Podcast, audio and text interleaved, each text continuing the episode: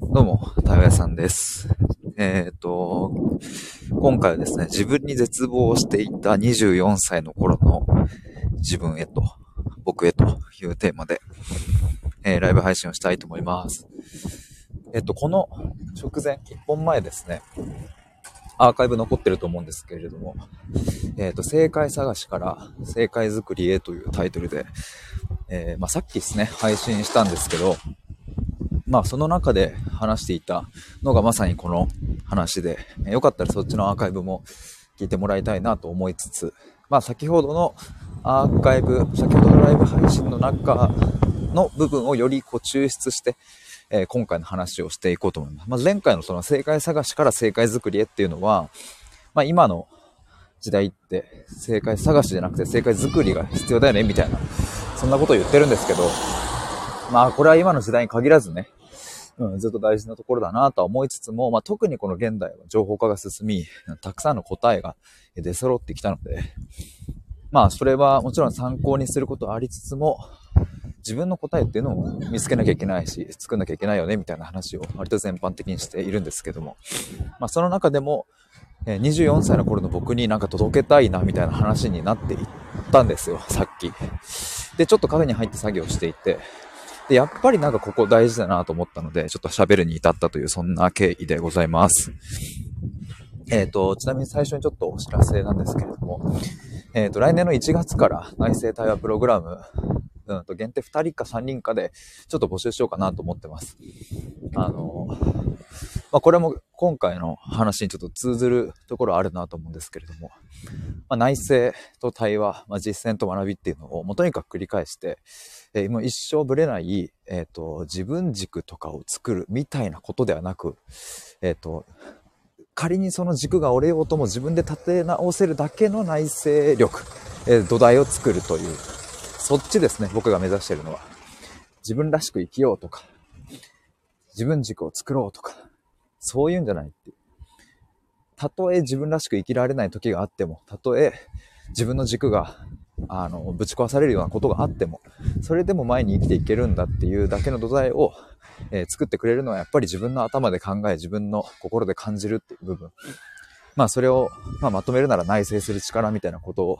になりますけども、まあそれを作ろうっていう話ですね。えっ、と、内政対話プログラム、まあ今の対話プログラムをより強化して、グレードアップしてやるっていうのをやりますので、もし興味ある方はですね、僕の公式 LINE 登録しておいてください。ちょっと本題に入りたいと思います。まあ、自分に絶望していた24歳の頃の、まあ、僕へというテーマなんですけれども。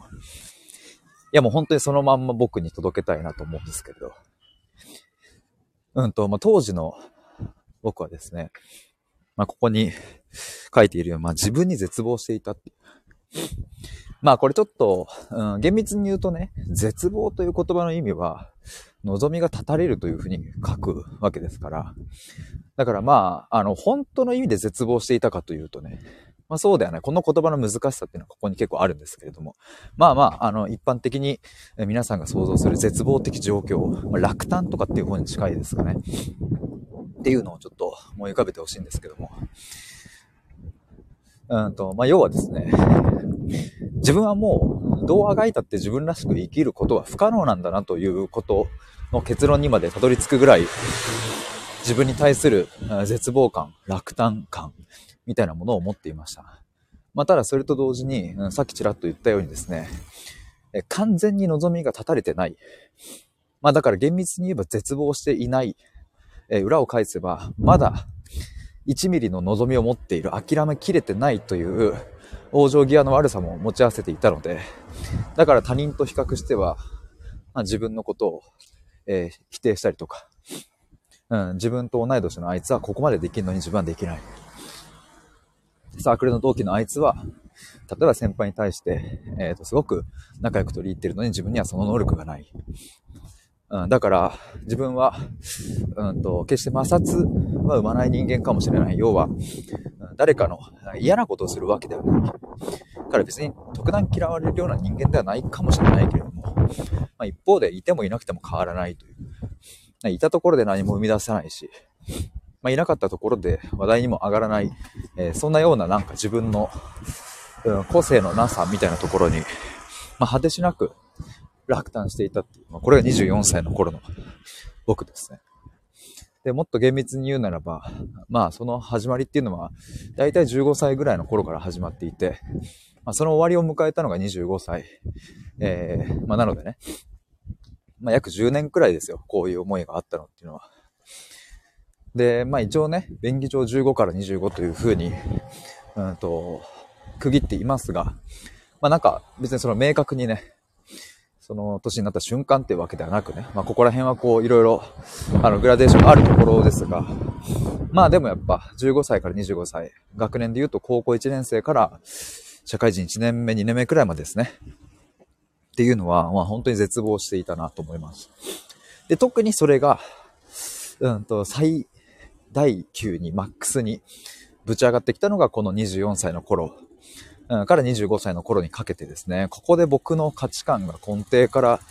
えー、っと、もう揺るぎ、覆され、絶望し、そして希望を持つという、なんかそういう流れに入っていくわけですけれども、まあ当時のですね、僕はそんな感じですかね。ちょっと具体例をお話しする時間があんまりなさそうなので、まあ、ちょっと、あの、ちょっと抽象的な話ばっかりになっちゃいますけれども。いや、そんなね、頃の僕に、えー、伝えたいな、届けたいなっていうのが、まあ、それがさっき、ちょっと冒頭に言ったね、一本前のライブ配信は正解探しではなくて正解作りっていうところですね。まあ、伝えたいこといっぱいあるんですけども、まずここだっていう。うん、当時の僕は、まあ、正解探しに躍起になっていて、うん、きっとこの世界のどこかに自分が進むべき道があるはずだ。誰かが、そういう誰かがいるはずだ。そういう考え方があるはずだ。なんかそういうことに期待を膨らますというかね、うん、とにかく何かに憧れを持ちたいっていう一心で、ずっと何かを探しては、誰かの言葉に影響され、なんだろうな、例えば分かりやすく言えば自己啓発本みたいなものを読んでは、あ、それが正しいのかと思い、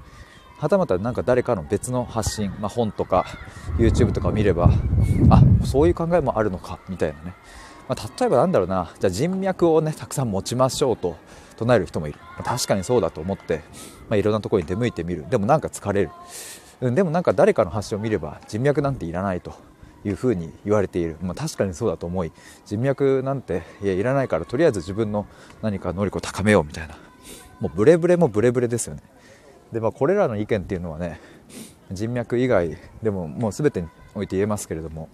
まあ物の見方なんていうのは人それぞれでね、まあ、絶対的な正解というのは、まあ、この世に存在しないわけですよね、うん、だから極論言ってしまえばうん、犯罪を犯すような人を僕は肯定はできないけれどもでもその人にとってそれが正解であるならばそれはその人の世界の中ではま正解であってでも僕の世界の中では、うん、何か暴力に頼って何かをね解決するっていうのは僕にとっては正解ではない、まあ、ただそれだけでね。何を信じて何を良しとして何を、うん、ダメだとするのかっていうのは本当に個人のものの見方だなというのが、まあ、最終結論なんですけれども。まあでも24歳の頃の僕はですねもう圧倒的に自信もない。自分への信頼感は欠如。土台の、うん、そういう内省力みたいなものもない。自分に対してなんか肯定できるものがあるとすればまあかろうじて野球を続けてきたみたいなところですかね。まあ、あとはそうですね。自分の自尊心がなんとか保たれるように、うんと、自分では、うんと、なんだろうな。例えばあんまり良しとしたくない部分を無理やり肯定するようなこともしていたかと思います。例えばそうだな。何だろうな、まあ、さっき言った摩擦を生まない人間っていうのも一つその例ですよね、うん、要は嫌われない人間である、うん、自分。要はなんか誰かに傷つくようなことは言ったりしないっ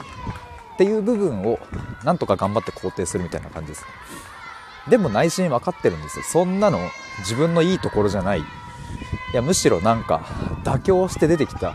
えー、自己肯定みたいなねなんか感じで。うすうす分かってる。けどそうでもしないともう自分を保てないから。まあ、必死にそうやって自分を保とう保とうと頑張っていたんですけれども、まあ、あと他にはですねあの、うん、進路選びだったり会社選びも自分が何をやりたいかとかどんな使命につき動かされているかなんていう点は、えー、検討全く検討せず検討してるふりだけしてですね実際やっていたのは名前。その会社の名前。大手なのかどうなのかみんなが知ってる会社なのかみんなが知ってる大学なのか、まあ、そういう名前やあまあ権威性とかねそういう部分にだけ踊らされていたなと、まあ、それはつまり自分の自信がないから自分で自分を保てないから、まあ、外部にあるそういうものを頼っていたなと思います。まあこうやって話すと散々ですよね。なんか本当に絶望していたなと思います。あ、うっさんこんにちは。うっさひでさんの声はやっぱりほかほかですね。マジっすか？すごい今ね、絶望的状況をずっと話していたんですけど、それでもほかほかですねと言ってくださるとめっちゃ嬉しいですね。24歳の頃の僕、自分に絶望していたあの頃の僕へっていう。で、伝えたいのはね、君は、とりあえず、君っていうのは僕ね、24歳の君に伝えるよっていう。わかる。それくらい自信がない。もうわかる。わかる。その気持ち。だからとりあえず、僕んとこ来て、僕ってのは今の僕ね。僕んとこ来て、正解探しはもうやめようと。この世界から正解を探すんじゃなくって、君の、君と一緒に正解を作りに行こう。正解を見つけに行こうってう。それ一緒にやろうっていうのが、まあ24歳の頃の僕に伝えたい、メッセージというか、言葉というか、そんな感じですね。あ、かすみさん。こんにちは。どうもどうも。お久しぶりです。なんかね、それなのか、そ、そんな、そ、そんな感じなんだよね。なんか。だからね、なんか、そう、うん、だからねっていうのも難しいんだけど、うん、なんか自分は、そう、24歳のね、頃の僕は、うん、なんか自分との、まあ、自己対話、これさっきのアーカイブ、ライブ配信でも言ったんですけども、自己対話なんていうものはね、してる風で全くしてなかった。うん、なんか自分の都合のいいところだけを見て、都合のいい部分だけを都合のいいように解釈して、うん、だからまあ非常に物の見方が歪んでいたなと思いますね、僕は。まあ今もね、そういう部分はもちろんあるかとは思いますけれども、まあ、当時と比較するなら、うん、そういう部分はかなりなくなったなと思いますけれど、まあ自己対話の圧倒的欠如、えー、内省してる風な二世内省みたいなね、感じ。要は自分の、あ自分を頑張って成り立たせる、ギリギリ保つための、なんか都合のいい自己対話しかしていなかったっていう。かすみさん自分の無力さを感じていたので、ヒデさんの言葉がより染みます。マジっすか？ちょっと、いや、このタイミングで配信して、ちょっと良かったのかもなと、なんか、いや、良かった。ありがとうございます。そういう風に言ってもらえて。いや、そんな風に言ってもらえたらさ、24歳の頃の僕もいてよかったなって思いますわ。あの時の僕は本当にきつかった。もうね、どうしようと思って。いや、俺マジでもう無理じゃん、この人生みたいなね。本当に絶望的というかね。でもそんな絶望的状況を認めたくもないから、友達の前ではうまくいっているように振る舞うしね。だからもう全部ちぐはぐですよね。家族にもそういう姿見せないし。自分の素みたいなものもよくわかんなくなってって。すべてがちぐはぐ。ちぐはぐで歯車が噛み合ったみたいな。超皮肉を込めてね、自分に対して言いますけど。歯車がずれたんじゃない。ちぐはぐで噛み合ってしまったっていう。あれだな、だからさ、よくジャケットの、ジャケットっていうかさ、なんかそのコートとかのさ、チャックがさ、変な風に噛み合っちゃうってさ、なんかぴったしいかない時あるじゃないですか、壊れちゃって。でもなんか変な風に噛み合ってるんだけど、その何噛み合ってる部分は綺麗に噛み合っちゃってるみたいなね。イメージそんな感じかもしれないですね。あれはほんと辛かったな。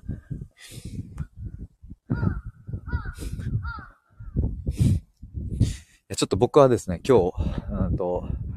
えー、母が亡くなって2年になる、法事があるので、今日ちょっとこの後、あの、お寺様で行ってくるんですけれども、早いもんっすね。亡くなったのは12月6日なので、厳密に言うとまだなんですけれど、もう2年かっていう。でもね、その24歳の頃の僕はですね、24歳の、声でかカラス。24歳の、うんと、頃は社会人1年目だったんですけども、社会人1年目の終わりに母が癌の告知をされてでそこからさっき言ってたちぐはぐにあの噛み合ってしまった歯車がちゃんとずれ始めたっていうのが、まあ、24歳の頃の2月ぐらいですね。ちょうどコロナが来た時です。いや、面白いぐらいにコロナと被ってるんですよね。あの、コロナがね、2020年の2月の3日4日ぐらいにあの、横浜だっけな、ダイヤモンドランチャラ号っていう豪華客船でなんかね、ニュースになりましたけども。でちょうどその数日前に、えっ、ー、と、僕の母が癌の告知をされてるので、結構コロナと共にっていう感じだったんですよね。で、コロナとその癌みたいなのが相まってですね、なんかね、いろいろ自分のま人生にちょっとこう、強制的な変化が加わっていったっていう。まあ、本当だから、今振り返ってみるとね、もう4年ぐらい前か。3、4年前か。もうでも、いや、本当に運が良かったなと思いますわ、それは。苦しかったけど。まあ、それがあってね、強制的に、ね、さっき言ってたね、棚上げしてた部分にまで目を向けざるを得なくなってね。それによってなんか自己対話が進んだのもあるし、まあ実際に対話したのもあるし、まあ命とたくさん向き合ったし、まあそういうものが24歳から25歳にかけてあったからね。で、僕は25歳の夏に、えっ、ー、と、そのね、さっき言った名前とかね、で選んだ会社、まあ、まあ、憧れがあったんですよね、その会社に。ここに入りたいっていう。何がやりたいかじゃなくて、まあ自分の自信を満たすために入った会社を自ら手放すっていうのが、まあ25歳の時に起きて、うん、あの時にもね、結構ね、ああ、動いたな、人生っていう感覚がありましたね。いや、まさか自分も第一志望で入ったその会社を1年半足らずぐらいかな ?1 年半ぐらいか。で、辞めることになるなんて、まあ、想像もしなかったので、なんかこれは自分にとってかなり大きな変化だったなと思うんですけれども。あ、やべえ。てかもう時間12時7分じゃん、今日。まあ、あと5分後ぐらいに家出なきゃいけない。ちょっともう家戻んなきゃですね。いや、ちょっとでも24歳の頃の僕へというので話すと、やっぱりなんか、なんか力こもりますわ。